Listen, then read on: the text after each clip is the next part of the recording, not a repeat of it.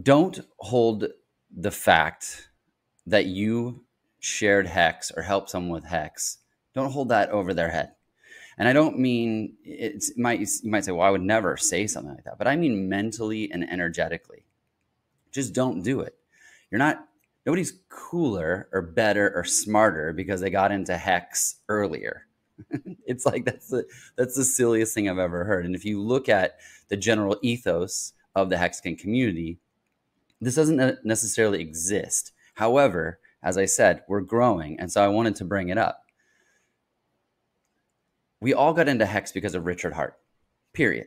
That's it. That will always be the case.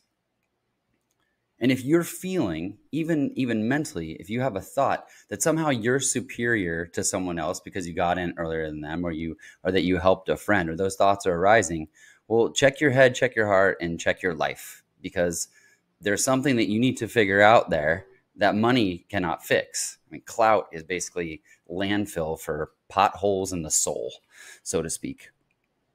And this isn't accusatory. This isn't any personal thing that's come up it's just when it comes to things like this, when it comes to communities, and especially communities based on the internet, there can be this element of clout. Who was here earlier? Um, and some people sort of, I guess, w- want to feel better about themselves by being earlier. And I also wanted to say that if you are a friend or family member and you are watching right now, or if you've seen in these videos and you uh, and I assisted you in some way, you owe me nothing. You owe me nothing. Tell someone else. I had a friend two weeks ago that messaged me and said, Hey, man, I got some stakes coming out in November. Uh, thank you so much. You know, I wouldn't have been able to do it without your guidance. You got some money coming your way. And I was like, dude, no, forget about it. Like, let's go have a burrito. Let's spend some time together. I told him, I was like, stake it.